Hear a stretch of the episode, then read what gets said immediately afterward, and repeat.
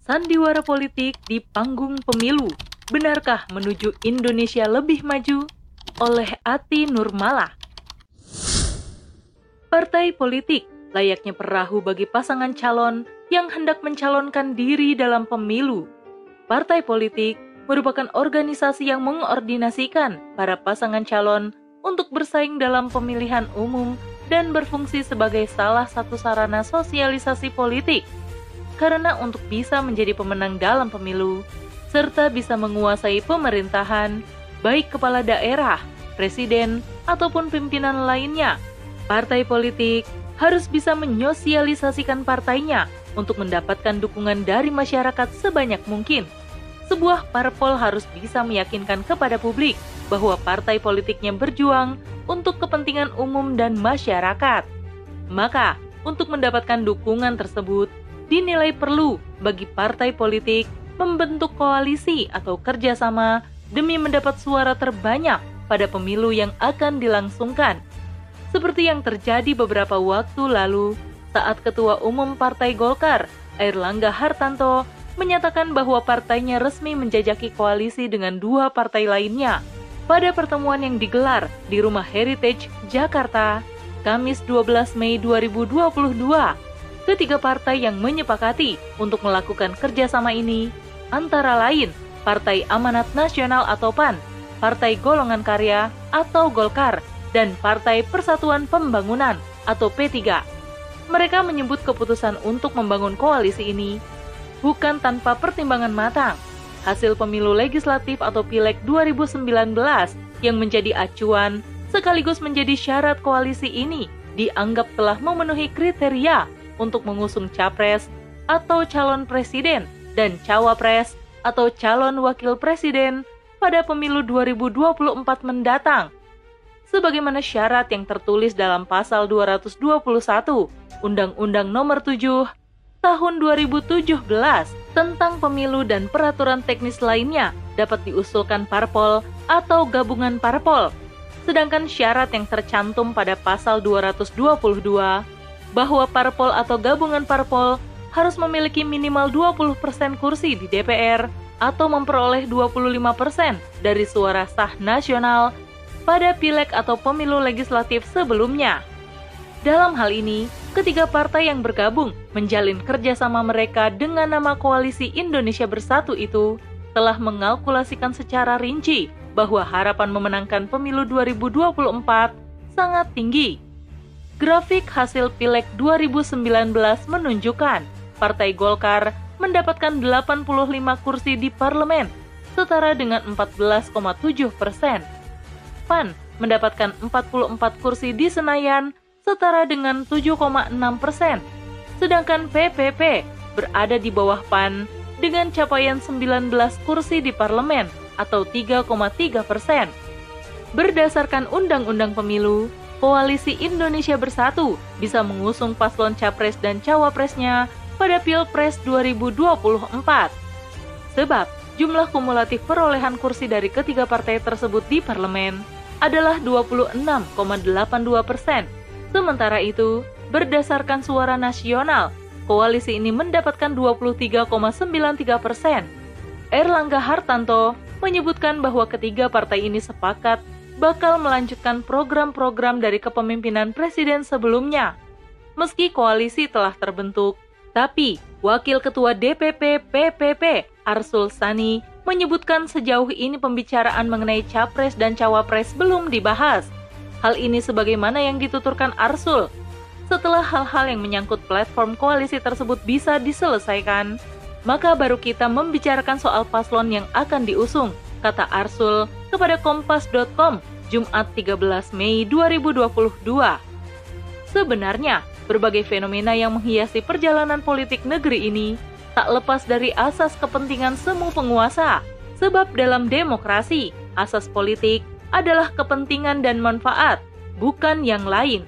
Fenomena koalisi jadi oposisi atau oposisi masuk koalisi dalam politik demokrasi saat ini lumrah terjadi.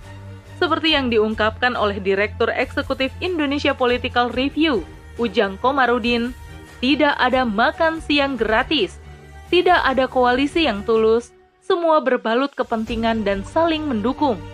Ini menekankan bahwa dalam politik tidak ada kebaikan yang cuma-cuma. Semua ada nilai dan timbal baliknya. Dalam politik, tidak ada lawan yang abadi, tapi kepentingan yang abadi. Parpol yang tadinya menentang menyatakan pendapat atau mengkritik kebijaksanaan politik golongan yang berkuasa, kini bungkam. Sebab politik di bawah naungan sistem demokrasi hanya akan berjalan di atas prinsip politik transaksional. Sudah fitrah bawaan politik demokrasi hanya berputar pada koalisi, jatah kursi, dan kepentingan kelompok lainnya. Maka, sudah pasti mereka yang menentang pun memilih untuk mengamankan kursi. Faktanya, dalam demokrasi saat ini, tidak ada partai politik yang benar-benar berjuang untuk kemaslahatan rakyat. Mereka menempatkan rakyat sebagai alat mendulang suara untuk menjadi penguasa. Suara rakyat dibutuhkan pada saat kompetisi pemilu berlangsung. Setelahnya, suara mereka terabaikan. Tak peduli sesering apa rakyat melakukan demonstrasi sebagai wujud aspirasi, tidak mengubah apa pun dan tidak ada pergerakan apa pun untuk memenuhi tuntutan rakyat tersebut. Bahkan sejak jauh-jauh hari pada saat musim pemilu, para partai politik seolah menampakkan kepedulian mereka untuk membangun opini umum tentang partainya yang menjadikan kepentingan rakyat hal utama untuk menciptakan kesejahteraan.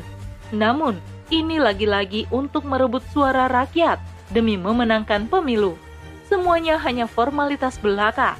Mereka menggunakan janji manis untuk mendapat kepercayaan dan dukungan masyarakat agar memperoleh suara terbanyak saat pemilu bukan yang lain. Seharusnya sudah saatnya rakyat membuka mata, membaca kebenaran dan kejanggalan yang ada. Sudah saatnya kita mencium aroma kepentingan berbalut politik licik para pemain sandiwara politik di panggung pemilu. Sudah saatnya rakyat bangkit dari keterpurukan, bebas dari kepentingan penguasa serakah, dan terlepas dari belenggu sistem batil yang tidak memanusiakan manusia.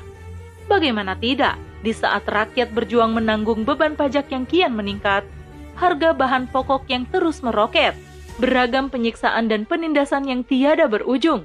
Tapi mereka yang duduk di parlemen sebagai wakil rakyat justru sibuk berebut kursi kekuasaan.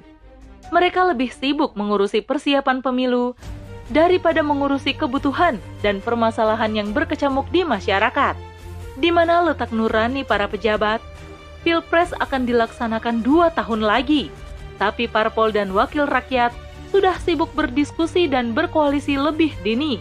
Padahal mengurusi COVID-19 yang kian bercabang pun tak kunjung teratasi. Hasrat kekuasaan dan cinta dunia telah mematikan empati dan hati nurani mereka yang diamanahi mengurusi kemaslahatan umat. Demikianlah gambaran politik yang lahir dari sistem demokrasi sekuler berbeda dengan partai politik di bawah naungan daulah Islam.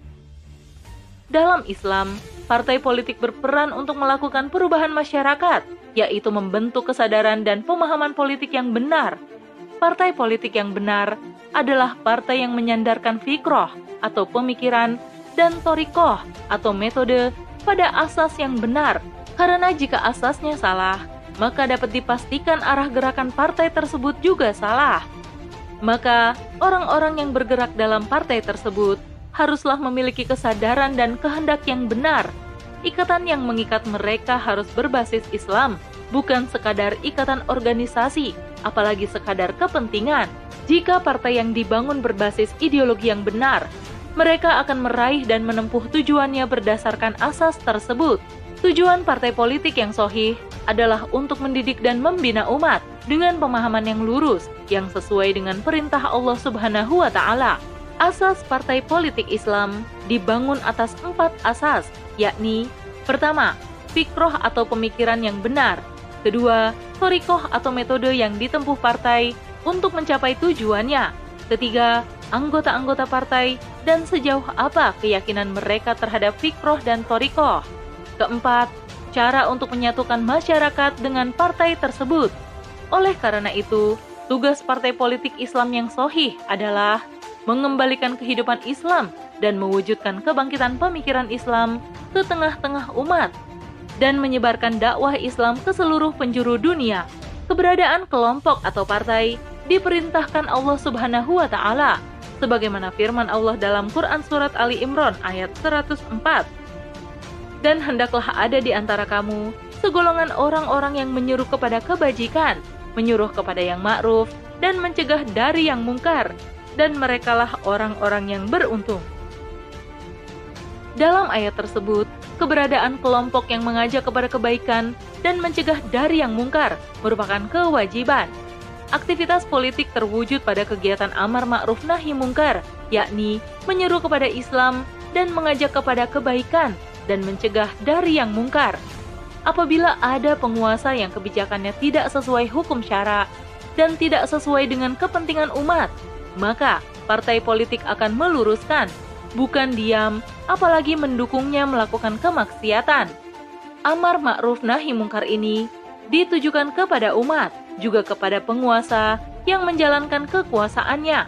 Inilah tugas partai politik yang sesungguhnya, bukan alat untuk memuaskan hasrat kepentingan dan meraih kekuasaan belaka, tapi untuk membimbing umat agar mereka kembali kepada Islam rahmatan lil alamin, mengajak mereka untuk mengenal Islam sebagai satu-satunya solusi tuntas atas setiap permasalahan dan membuat mereka merindukan tegaknya keadilan serta berupaya untuk mengembalikan lagi kehidupan Islam ke tengah-tengah masyarakat. Wallahu a'lam bishawab.